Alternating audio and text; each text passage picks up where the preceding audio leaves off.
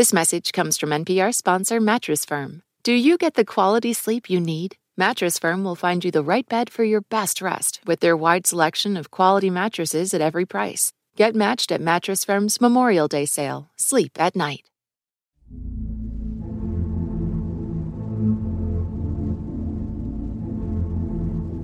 Imagine for a moment it's the mid eighteen hundreds.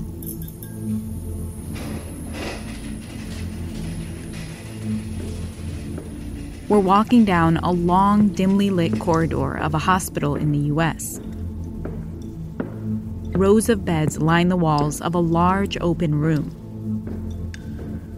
We step over a small puddle of water, probably from that leak in the ceiling. And a few patients lie coughing, in tattered clothes.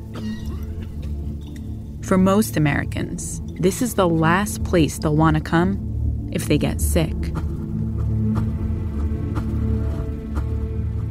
A hospital was a place where poor people went to die. Hospitals were, they were not high-tech places by any means. We didn't really know very much of the things that we know today about how disease happens, how to keep infection from spreading, how to treat people surgically. We didn't have the kind of knowledge we have today. At the time, doctors are still giving patients mercury, a toxic substance, to treat things like constipation or syphilis, and bloodletting to help balance the body. People are treated in their own homes either by someone they know or a local doctor, but they almost never step foot in a hospital, even for surgeries. At this point, pretty much no one has indoor plumbing, phones, or cars. The average life expectancy is around forty. And more than thirty percent of children don't make it to their fifth birthday. The average American spends almost nothing on healthcare every year. And the idea of health insurance or healthcare debt doesn't even exist yet. But change is happening across society. And before long, healthcare in the U S will look radically different. Two-thirds of all bankruptcies in the U S are tied to medical debt. Of the roughly three hundred thirty million Americans, just over seventy-three percent have some form of private medical insurance through their employer. Alone among developed countries, the U S's healthcare system isn't universal, but run by for-profit health insurance companies. Which leaves about thirty million people, or nine percent of the population, with no medical insurance at all. You're listening to Throughline from N P R, where we go back in time to understand the present. Hey, I'm Ramtin Arablouei. I'm Runda Abdel-Fatah. And on this episode, the cost of our health. Healthcare and how we pay for it is one of the most contentious topics in American politics these days. In any election, it would be a big issue. But given what we're in the middle of right now, a pandemic, it's become even more urgent. After all, most Americans depend on their jobs for their health insurance.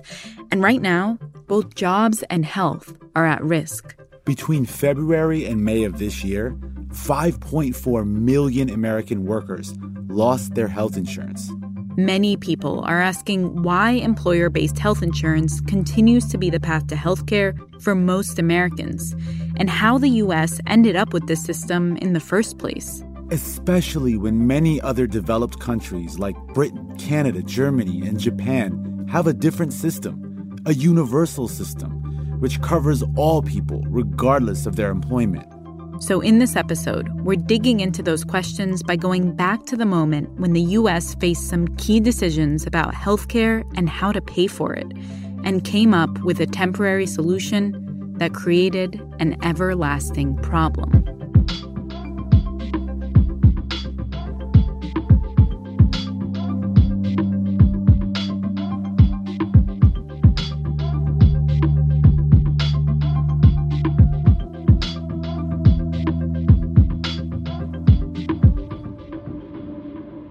Hi, this is Liz from France, and you're listening to Throughline on N P R. Thank you. Support for N P R and the following message come from P B S. P B S invites you on a trip to the future. A Brief History of the Future is a groundbreaking series filled with hope and possibility about where people are today and what could come next. From tech to tradition, from climate to culture, from science to spirituality. Join futurist Ari Wallach on a journey around the world as he meets the brilliant minds and brave pioneers remaking people's futures for generations to come. A Brief History of the Future. Stream now on P B S and the P B S app.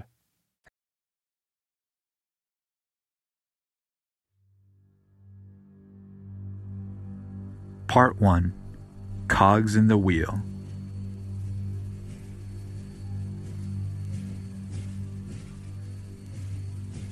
It had begun in the late eighteenth century, the change. Slowly at first, or so it seemed, a train here and there taking people somewhere new. Then it sped up. More machines, more factories, more people leaving farms for cities.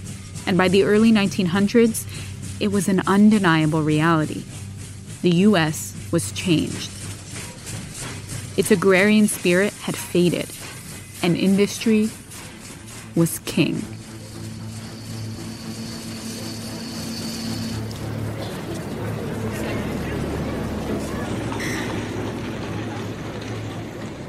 In this brave new world, industrial workers weren't their own bosses.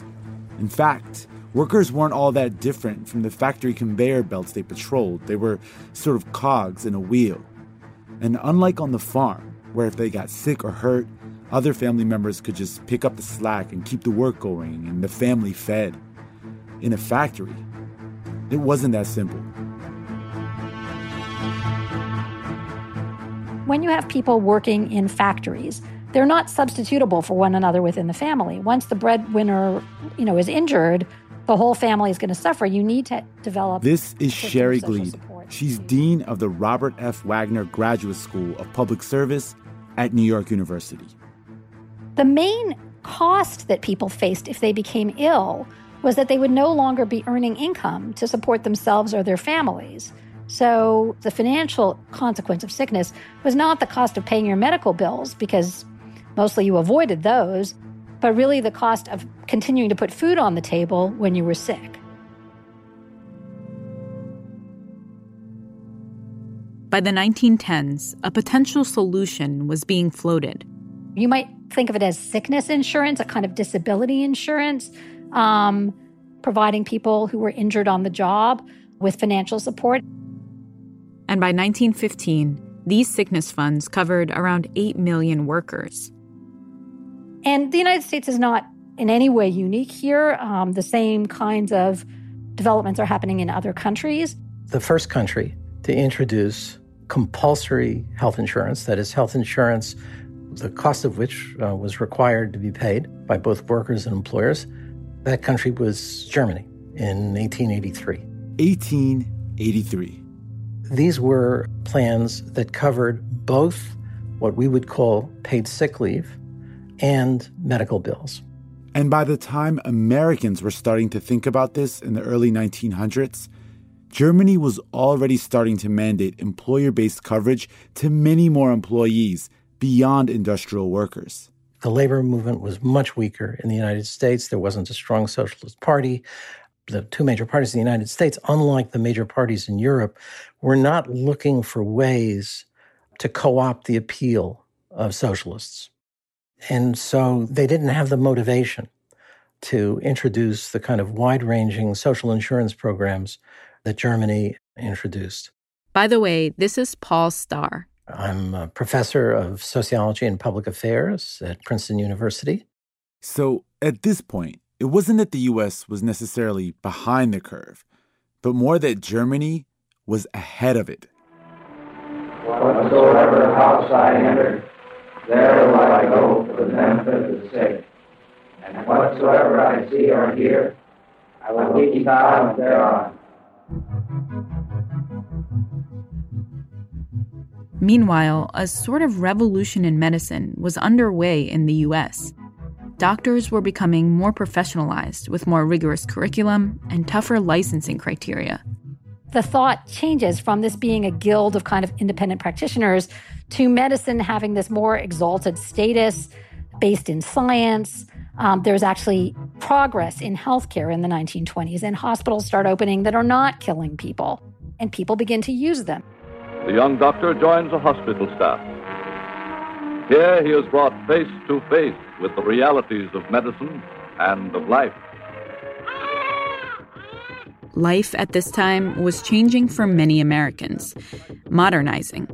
Cars, radios, and telephones were becoming more common. Women could vote. And the average lifespan in the U S was about fifty-four years, almost a decade longer than it had been in nineteen hundred. Instead of hospitals just being places where poor people go, they become a place that higher income people go, particularly for childbirth, and medical care expenses start to go up for people. And pretty quickly, the hospitals confronted a financial problem. Many of their patients couldn't pay when the bills were due. And the hospitals are like, wait a minute, this is not going to work for us. We had better come up with some way to make sure that people have money when they come to the hospital. So why not establish a program to get people to prepay for their hospital care? It will be run by the healthcare providers, so there's no government intervention or anything to worry about here. And that was the beginning of Blue Cross and the beginning of private insurance. Private medical insurance started in the U S with Blue Cross, which would become Blue Cross Blue Shield. Up to this point, if someone went to the hospital, they either paid out of pocket or, if they couldn't pay, charitable organizations often stepped in to cover the costs. But as treatment got more expensive, that was becoming less realistic. For Blue Cross, the biggest challenge was actually figuring out how to sell it. Because people who know that they're going to need to go to the hospital, they're more likely to buy the product than the people who don't expect to use the hospital. And then the insurance product is going to crash. And they realize that it's a lot cheaper and easier to sell it to employer groups than it is to go door to door and sell it to individuals. So they rolled out their prototype in Dallas, Texas, offering insurance plans to teachers through their schools. And it's such a success that it spreads all over the country.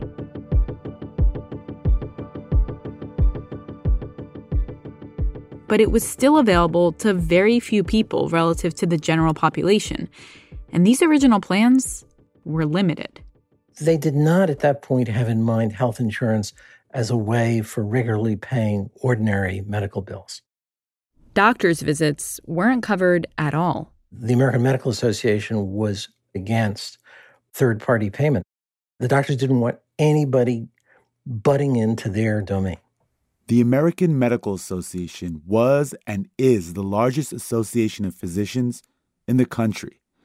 To get their point across, they made this nineteen thirties film called Men of Medicine. Our first need is to join in a nationwide effort against those causes of disease and death for which we have scientific weapons of unquestioned power. Syphilis. The American Medical Association was very well organized in those days. It was the single most powerful group in the whole healthcare arena. And they were nervous about this new thing, health insurance. Doctors at this point, they're basically small businessmen, and they have the politics of small businessmen. They're conservative. Doctors saw any threat to their autonomy as a threat to their bottom line, which could jeopardize their business and their profits. But a few years in, they decided to try their own hand at the private health insurance market, in part because they figured it was better for them than the alternative. This nation is asking for action, and action now. Nationalized health insurance.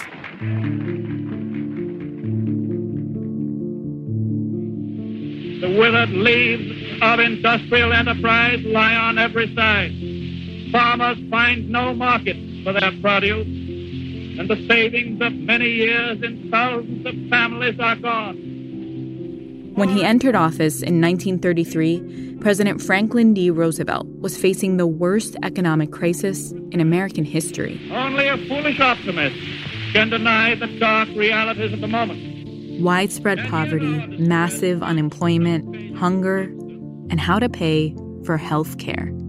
This new idea that, my goodness, people are now beginning to actually face significant costs for medical treatment, not only for illness. He knew he needed to act fast to address all these problems. So Roosevelt put together a team of people, a team of experts, to put together what's now the Social Security Program and Social Security Act. This is Jim Morone. He's a political science professor at Brown University and co-author of the book, The Heart of Power. It would have Social Security, unemployment compensation, uh, aid to families with dependent children, later known as welfare. The whole package of things that we now think of as the welfare state were put together between thirty-four and thirty-five, and national health insurance is very much part of it. But physicians in the United States went nuts. They just didn't want to hear about the government taking over.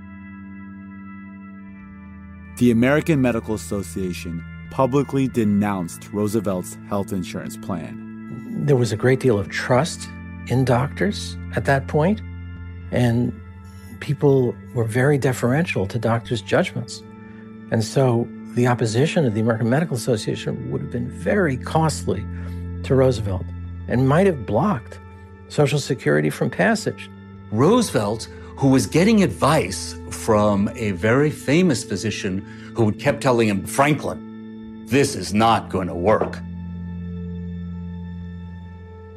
Eventually, Roosevelt caved to the pressure and removed health insurance from the bill to make sure that the rest of his social welfare plans went through. You know, it was probably a rational political choice that Franklin Roosevelt made.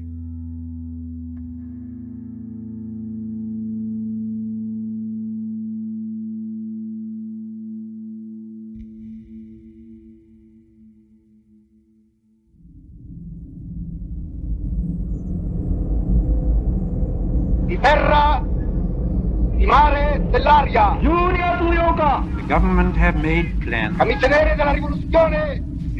which it will be possible to carry on the work of the nation.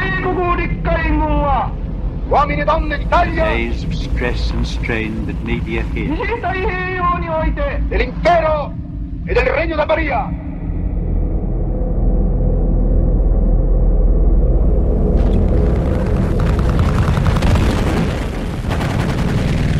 America goes to war to save the homes and ideals of free men from Axis domination.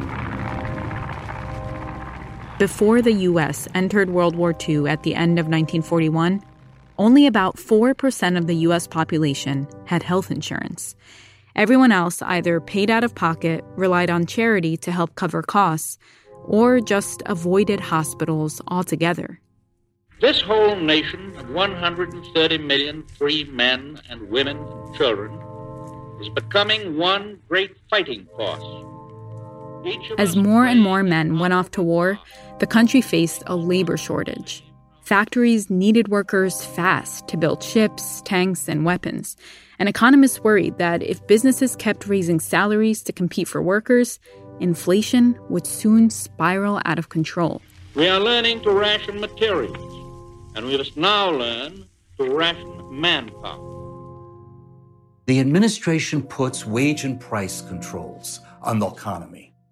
So what that means is that industries can't raise their prices, but also workers can't raise their wages. And this is a period of growing unionization in the United States, so... So on the one hand, unions who'd agreed not to strike during the war weren't able to do anything about these freezes. And on the other... Here are these employers who want to attract workers to their firms, but they can't raise wages, which would be the normal way you would do it. And so what do they do? They decide to start offering people benefits that won't violate the wage and price control rules, but that will be attractive and get people to come to their to their workplaces. And they hit upon this relatively unknown thing called health insurance. They said, come to work with us and we'll pay your health insurance. Employers got workers, workers got health insurance, and unions got a new bargaining chip. Sounds like a win-win-win. But this raised some questions at the Internal Revenue Service. What's the I R S going to do about health insurance? Ultimately, the I R S decided not to tax this new employee-sponsored health insurance, making it a lot cheaper for employers. And you'll want to hold on to that idea. It becomes really important later. So we start to see the broadening of this initial Blue Cross effort, right, which was really instigated by hospitals. So during World War Two, really completely without anybody planning it, the United States got the roots of a private insurance system. Many people argue that the exclusion of employer contributions to health insurance from wage price controls during World War Two was the cause of the development of employer-sponsored insurance. I, I don't agree with that. Okay, so without getting too in the weeds here, basically, Paul's argument is that the real cause of our employer-based insurance system was not what the government did to control parts of the economy, but what it didn't do. Because without government intervention, employers were in the best position of any non-governmental organization to spread the cost of insurance and to manage it administratively. Plus, hospital healthcare was getting so much better that it was becoming essential to people's lives in a way that it hadn't before. The key was the development of the sulfa drugs and penicillin, which made surgery effective. That actually was transformative for all kinds of healthcare. Suddenly made it important for people to have health insurance. Employer-sponsored health insurance was improvised as a solution to a temporary problem, wage price controls. But it wasn't a foregone conclusion that the U S would continue down that road. Each hour in every twenty-four is filled with a steady drone of Allied aircraft dominating the sky. They'll ruin the chances of escape for the Axis. The Nazis and fascists have their backs against a very insecure wall. The last great battle in Africa is turning... Coming out of nineteen forty-three, nineteen forty-four, it's now clear the United States is going to win World War Two. Roosevelt, who's about to hit his fourth term, is looking for another crusade to run. While Roosevelt was winning the war, his health was failing, and he was determined to leave the country as prosperous and peaceful as he could before taking his final breaths. So he reached out to a trusted advisor, Samuel Rosenman. He had asked Samuel Rosenman to prepare a speech. He said, Sam, write me a plan about national health insurance. Only about ten percent of the U S population had health insurance when the war began. And it was becoming clear as the war was winding down that this system didn't work for everyone. If you were poor, black, elderly, unemployed, working in a small business or on a farm, you were almost definitely uninsured. Roosevelt didn't care about the plan. What he cared about was a path to win the plan. He told Sam that. Uh, just get together a plan and then tell me how to win it.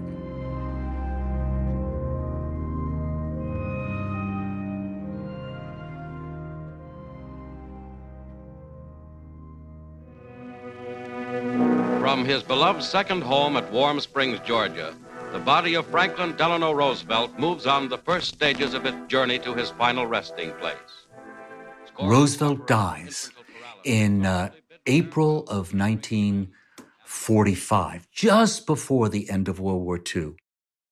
And this guy no one had ever heard of before, Harry Truman, who'd barely even met Roosevelt. They just put him on the ticket. He's a senator from Missouri, seems to be a um, kind of a moderate. He takes over and, and he says to the press the first time he meets them, boys, if you ever prayed for anyone, pray for me now. Jim Morone says that Truman, in his third week in office, called up Sam Rosenman and asked to see the plan that Rosenman had written for Roosevelt just before he died. And to everyone's shock, Truman grasps this plan as his great mission in life. This comes from the grave, from the great man Truman makes it this thing of his career.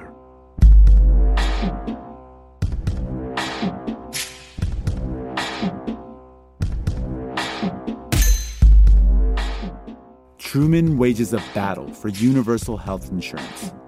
When we come back.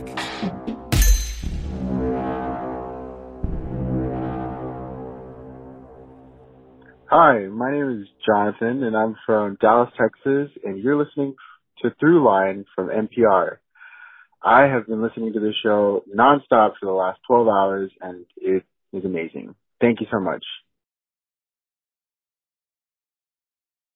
This message comes from N P R sponsor Squarespace. Kickstart or update written content on any website, product description, or email with Squarespace A I, generating instant, personalized results that know and show your brand identity. Explain what your site is about, choose your tone, and enter what you need to get short or long-form text. No matter the placement, Squarespace A I makes it easier to go live, stand out, and succeed online. Use code Throughline to save ten percent off your first purchase of a website or domain.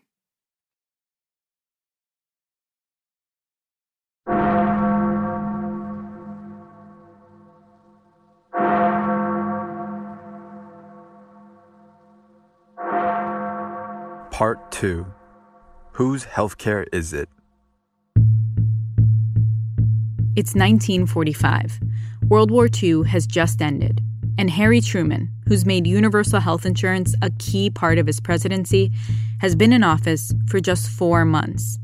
And on the other side of the Atlantic, healthcare is also on the minds of governments across Europe. Thing is, in the aftermath of World War Two, Western Europe and the U S looked very, very different. Well, Western Europeans had experienced the war directly, and many of their cities were in wreckage. And so they are incredibly poor. They're still rationing food for the years after World War Two. twenty million unfortunate children of Europe are waiting and hoping for a life that has brighter things to offer than unending hunger and sadness. Contrast the United States. We were an economic colossus. Unlike anything else in the twentieth century, no country in the twentieth century has ever been as economically dominant as the United States was coming out of World War Two. With the economy in shambles, European countries needed to provide people with social services so they could survive. Shelter, clothing, a hot meal, and health care. So it wasn't until really after the Second World War that you see the big spread of universal health insurance systems across Europe.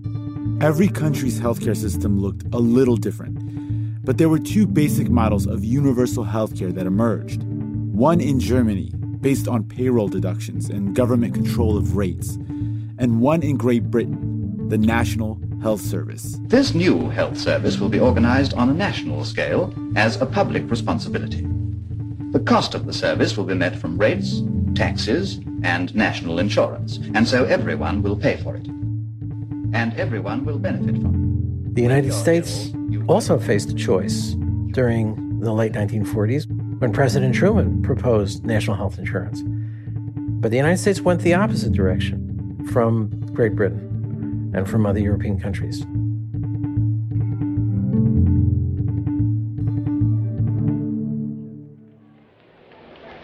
It does my heart good to see the green fields of this nation once more. They are a wonderful sight. So Harry Truman succeeded Franklin Roosevelt on Roosevelt's death. And then he faced a very difficult nineteen forty-eight election campaign. Uh, he was being challenged from the left by the Progressive Party that nominated Henry Wallace, who had been, earlier had been vice president under Roosevelt. And Truman also was facing a challenge from the Southern Democrats, from the Dixiecrats. So the Democratic Party was very much in danger of splitting in nineteen forty-eight, which would have allowed, possibly allowed, and the Republican candidate, Thomas Dewey, to, to win the presidential race. fifty different reporters all made predictions about who would win, and all fifty chose Thomas Dewey of New York. With control of the Senate a vital question, both candidates will visit the states with the closest Senate races. And with so Truman needed something to rally the Democratic troops. And national health insurance became one of his rallying cries. Truman got on his train when whistle stopping through. A sixteen-day coast-to-coast tour lies ahead as the Truman Special pulls out of Washington. He wasn't very good at speeches, but his staff discovered that if just give him a couple of talking points, he could really bang them out. Then he dashes to San Francisco. Here in two more major addresses. And many of them were about national health insurance, that and, and helping out labor. Truman recognized something important. Healthcare was advancing fast, allowing people to live longer and healthier. The average life expectancy was now sixty-eight years. It was no longer rational for people to avoid hospitals because the care was just too essential. Problem was, many people were struggling to pay for that healthcare. In the post-war economy, the middle class was growing. And whereas poor people could get help paying for their health care from charity programs and wealthy people could pay out of pocket, the middle class was largely left out. So national health insurance was their way in. I'm not asking you just to vote for me. Vote for yourselves. Vote for your farm. Vote for the standard of living that you won under a Democratic administration. Get out there on election day and vote for your future. While the Dewey-Warren ticket anticipated an early victory, in polling places, the people ran up a record-breaking vote for the man who was to run the country for another four years. When Truman amazingly won, and he won by a lot, he actually won by four percent of the vote, despite the fact that he was so far behind, he promised this will be the turn for national health insurance. And everybody thinks this is going to be a national health insurance moment. But Truman's vision of universal health insurance faced an uphill battle when it came time to pass actual legislation. There was opposition from American industries who were thriving and from unions who, remember, could use health insurance as a bargaining chip with employers.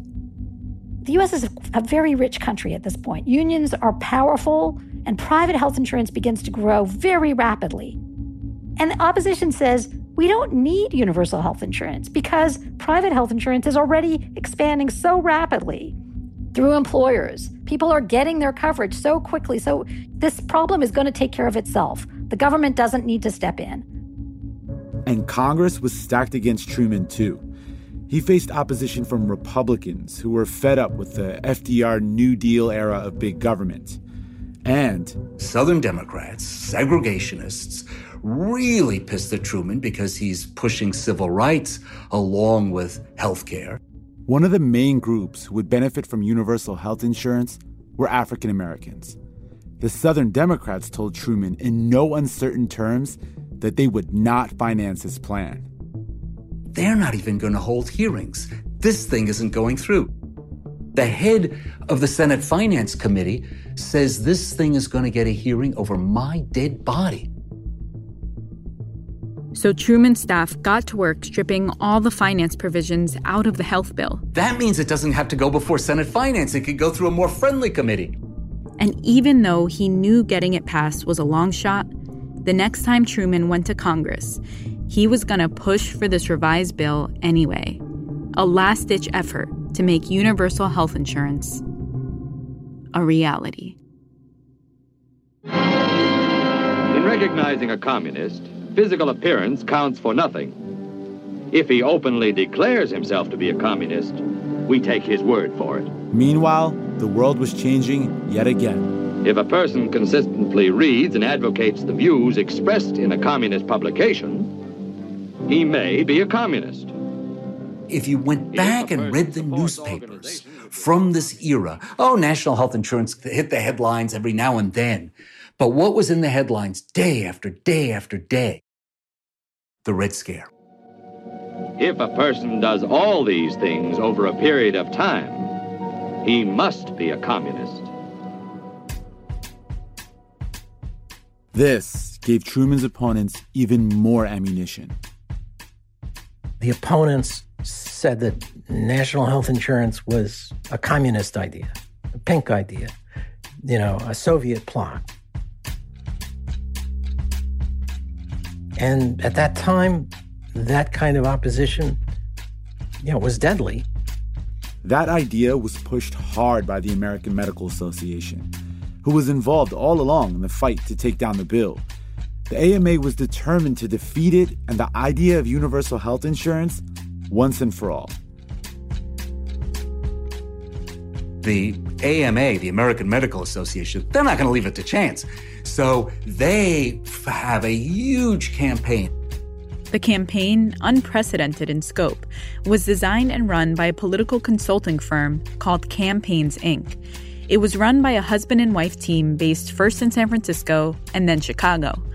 They're credited with creating the playbook for political lobbying and negative advertising in politics.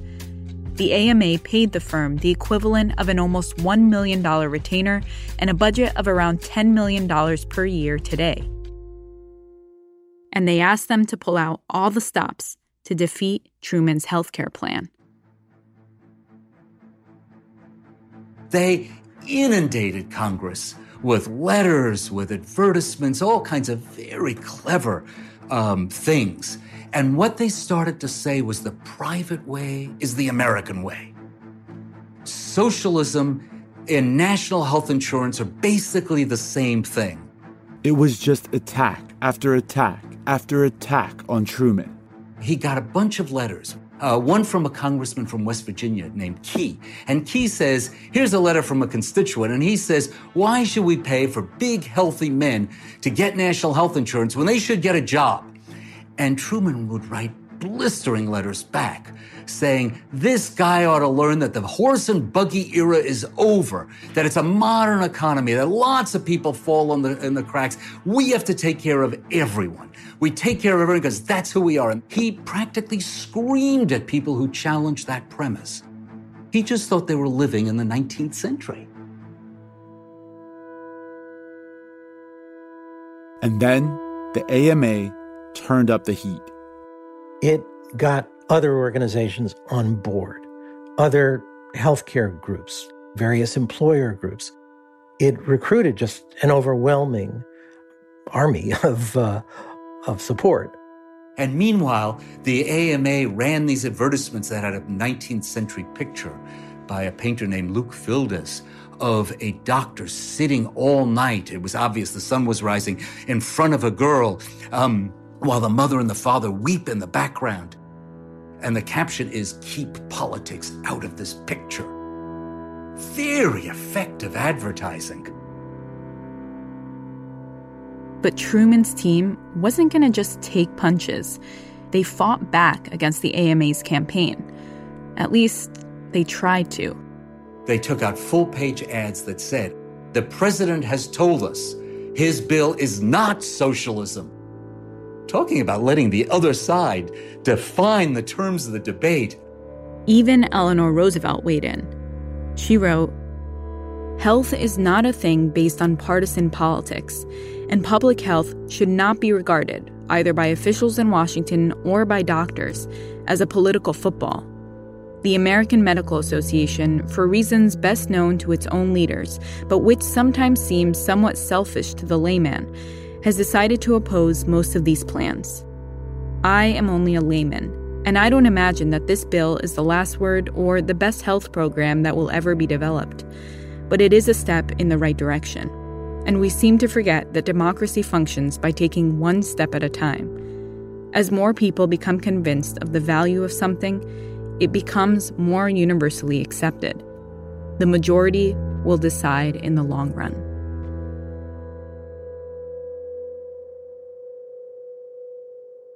These efforts were no match for the A M A's advertising blitz. In total, Campaigns, Incorporated distributed over one hundred million pieces of literature attacking Truman's plan. And by the time his revised bill got back to Congress, the writing was on the wall. Truman got shellacked. He just completely got defeated. You know, he had run a great campaign. but he had no idea how to get a law through Congress. Congress itself was hostile. It just wasn't going to pass this thing. It didn't even have financing. So even if it passed, it wasn't going to, uh, wasn't going to go anywhere, because what's a national health insurance bill without any financing provisions? But his people fought. They fought so hard, and they just got so badly beaten. He never got over it, by the way. He spent the rest of his life lamenting that he got licked in this, his most important fight.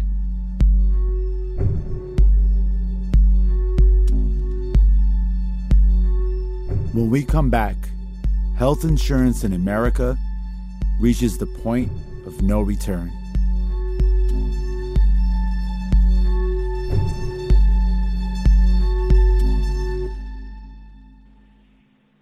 Hi, this is Karl-Pekka Laakso from Helsinki, Finland. Uh, thanks for the show. It's tremendously good. I've learned a huge amount of things. And you're listening to Throughline from N P R. This message comes from N P R sponsor Acorn T V. Acorn T V isn't just good, it's brilliant. With exceptional television from around the world. Their romances are more charming, their mysteries cozier, their noirs more gripping, and their comedies cleverer. More clever? Oh, you get it. Acorn T V is brilliant stories told brilliantly. Visit acorn dot t v for a thirty day free trial with promo code N P R. So, in a nutshell, Acorn T V. Brilliant. Part three. The Trap. Eisenhower answers America. The Democrats have made mistakes, but aren't their intentions good? Well, if the driver of your school bus runs into a truck, hits a lamppost, drives into a ditch, you don't say his intentions are good. You get a new bus driver. Ike for president, Ike for president, Ike for president, Ike for president. You like Ike, I like Ike, everybody likes Ike for president. In nineteen fifty-three, Dwight D. Eisenhower was sworn in as the country's thirty-fourth president. Eisenhower takes the oath. Preserve, protect, and defend the Constitution of the United States. So help you God. So help me God. The Eisenhower administration comes in, the only Republican administration between nineteen thirty-two and nineteen sixty-eight, long stretch of Democrats. And this Republican interruption swooped in with a plan to distinguish itself, a plan that came to be called dynamic conservatism or modern republicanism, bringing reforms to everything from foreign relations to the economy to health care. Eisenhower knows that if they don't do private, government is going to act eventually. As he himself said, Americans will have health insurance, and it's our choice whether it be private or public. And Eisenhower made his choice very clear. Private. From the broadcast room of the White House in Washington, D C, we present President Dwight D. Eisenhower. Ladies and gentlemen, the President of the United States. After about a year in office, Eisenhower went on national television to explain his plan for health care in America, one rooted in a private system. And he made it clear that his vision was nothing like Truman's.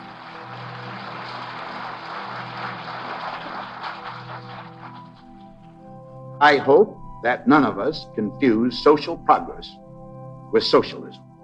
The program for voluntary health insurance is one further step in achieving this objective in the American way.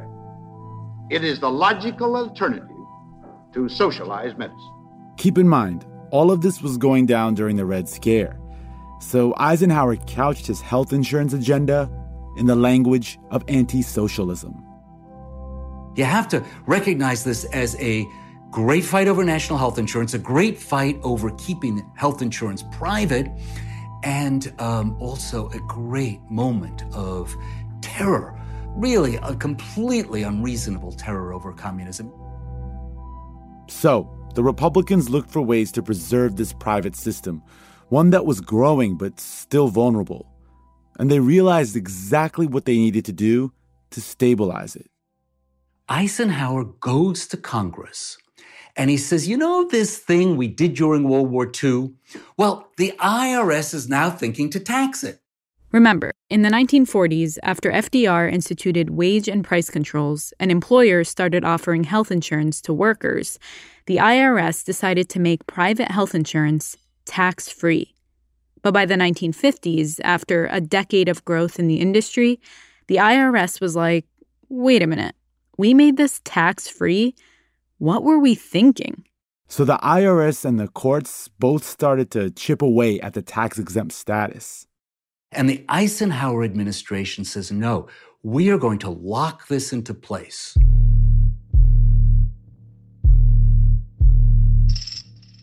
And the reason they locked it into place is to stop national health insurance. They knew Truman had blown it, and Truman uh, couldn't get it through. But they also knew we were basically in a Democratic era, and they knew that at some point the Democrats would try again. And so they tried to cut them off at the pass. So the Eisenhower administration, they came sashaying into Congress. It's a really hysterical if you read the congressional record. And they said, we want to make this permanent, no taxes for employer-based health insurance. Congress went for it. And with that, it was decided once and for all. Employer contributions to health insurance would be tax-free. And Jim Morone says this moment in the nineteen fifties was even more significant than what happened during World War Two, because it made a temporary thing permanent. So that's the moment, not when it happened casually during World War Two, but when the Eisenhower people went to a reasonably conservative Congress dominated by a coalition of Southern Democrats and Northern Republicans, and with the full acquiescence of the Northern Democrats, all of whom thought, yeah, it's a pretty good thing. And that was the moment Eisenhower locks the employer-based system into place. This tax incentive clearly played a major role in strengthening employer-based insurance. But it wasn't solely responsible for the country moving in this direction. It was the force of the A M A, it was the power of the labor unions, and it was more than that. Embracing private insurance was in line with a larger cultural shift that was taking place, one that was led by the Republican Party in an effort to woo Americans back in a post-F D R world. They can't fight against the economy. It's the best economy in the history of America and the best economy in the world by far. And they can't fight against Social Security. It's too popular. So they create this idea, which kind of sticks in the nineteen fifties, that Americans are the people of the private sector. As long as we keep the foundation of our business system strong, we shall be able to maintain and improve the way of life our forefathers conceived and established. A way of life which gave everyone who came to this country the chance to progress according to his ability and enterprise. If you're a white male in the nineteen fifties, it sounds right. Like, yeah, yeah, I, I, I provide for my own family. And on this foundation of freedoms, continue to build a better life for themselves and their fellow man in the world of tomorrow. If you were African American, perhaps a hero coming back from World War Two, that story would sound stupid. Like a lie? Crazy? Yes, it would. So notice that when people repeat this familiar story, they're repeating the great white male story of the nineteen fifties. Whether you bought into it or not, the message was clear. The pathway to success was through the private sector, a private sector powered by jobs, jobs that were not only the pathway to your salary, but to your health insurance. And Eisenhower's health plan made sure that jobs were the primary way you received insurance. Well, certain jobs. Good jobs, not at the low end of the labor force, okay? Not for, like, agricultural workers, not for, you know, restaurants and the service industry. They, they didn't get the benefit of this. Elderly, retired people were also left out. Enter J F K. He's elected president in nineteen sixty, and then his father has a stroke. And he can't believe it. In a speech not long after, Kennedy, half-joking, said it was a good thing his father was richer than the president so he could afford his health care. And that joke touched on something deeper, a question that haunted him. What do ordinary people do? And Medicare went from, I don't really care about this, it's too complicated, I don't understand it, to an obsession with John F. Kennedy. He just had to have it. Well, he gets assassinated before he gets anywhere, and Lyndon Johnson picks it up. Johnson wants to pass everything that was on Kennedy's plate. And in March of nineteen sixty-five, Medicare passed. And he says, I'm flying out to Independence, Missouri, so I can sign this with Harry Truman there. And um, his staff says, no, no, no, no, no, no, no. That'll get the whole socialized medicine thing going all over again. And he said, I don't care. The Harry S. Truman Library at Independence, Missouri is the scene of an historic event. President and Missus Johnson and Vice President Humphrey arrive for ceremonies that will make the Medicare bill a part of Social Security coverage. And there's uh, Johnson, and as he signs, he's got his pen in his hand, and he turns to Truman, and he says, only you can understand my feelings as I sign this bill. Medicare will become law on July first, nineteen sixty-six. And for Mister Truman, an historic souvenir from the president. And then he hands Truman Medicare card number one. For Mister Truman, the passage of Medicare is a dream come true. Receiving Medicare card number one may have been a dream come true for Truman, but it wasn't his dream come true. Not his full one, anyway. This wasn't a historic signing of a unified, universal program. This was piecemeal, just another piece of the puzzle that we're left with today. This is what happens when things unfold in sequence. And um, the failure to enact health insurance earlier led to the development of private employer-based insurance, and then private employer-based insurance led reformers to focus on the people who were not being covered by employers. So we have Medicare, and we have Medicaid, and we have the Children's Health Insurance Plan, and we kept we kept trying to fill in all the gaps. But then it turns out, you know, even with all these efforts to fill in the gaps, there's still millions of people who fall into the void and don't have any protection. And because it's this one huge puzzle that everyone is trying to fit into, naturally, it's puzzling. And Paul Starr says the only thing worse than the confusion is the cost. The United States has by far the most expensive healthcare system in the world. So, you know, I, I think I think if we had gone down a different path, if we had enacted a system of national health insurance, we would be spending quite a bit less on healthcare than we do today. We've built a whole set of institutions that doesn't want this to happen. Not only private health insurance, but, you know, hospitals that get very high payments from private health insurance. They're not eager to have that go away. Uh, high-priced specialists, they don't want this to go away. So we've ent- we've sort of entrenched a bunch of, of interests who are opposed to this. I think it, it could have turned out differently. It didn't have to be the way it is. Uh, there were these moments in the past. Uh, there were inflection points, there were turning points where it could have gone in a, you know, uh, in a, in a different uh, way. That is the is the basic structure of the past, this set of paths taken and paths not taken. We kind of wound up where we did because at various moments we came close to where other countries wound up, but just didn't make it over the threshold. So although I might wish, you know, that there could be some sudden measure that would totally transform things, I don't expect that. What we've actually seen historically is that every time a really big proposal comes up, it gets defeated. Although, you know, this pandemic is, I think, bringing out such serious problems with the way healthcare and public health work in this country, you know, that maybe I'm underestimating the the demand for change. Maybe something bigger is possible. We could make different choices now.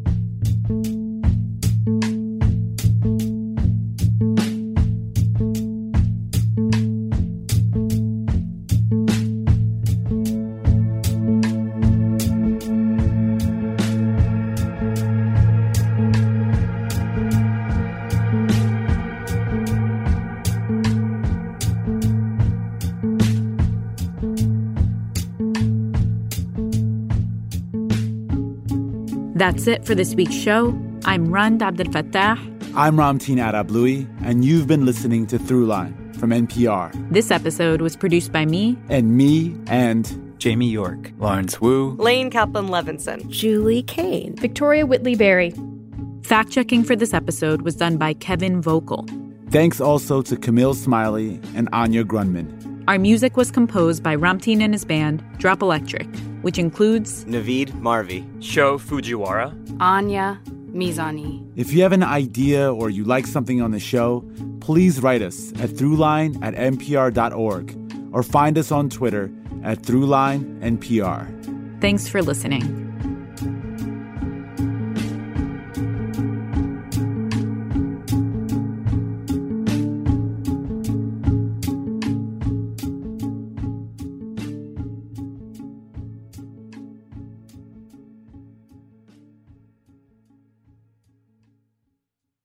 This message comes from Capital One, offering commercial solutions you can bank on. Your business faces specific challenges and unique opportunities. That's why Capital One offers a comprehensive suite of financial services, custom tailored to your short and long-term goals. Backed by the expertise, strategy, and resources of a top ten commercial bank, a dedicated team works with you to support your success and help achieve your goals. Explore the possibilities at capital one dot com slash commercial.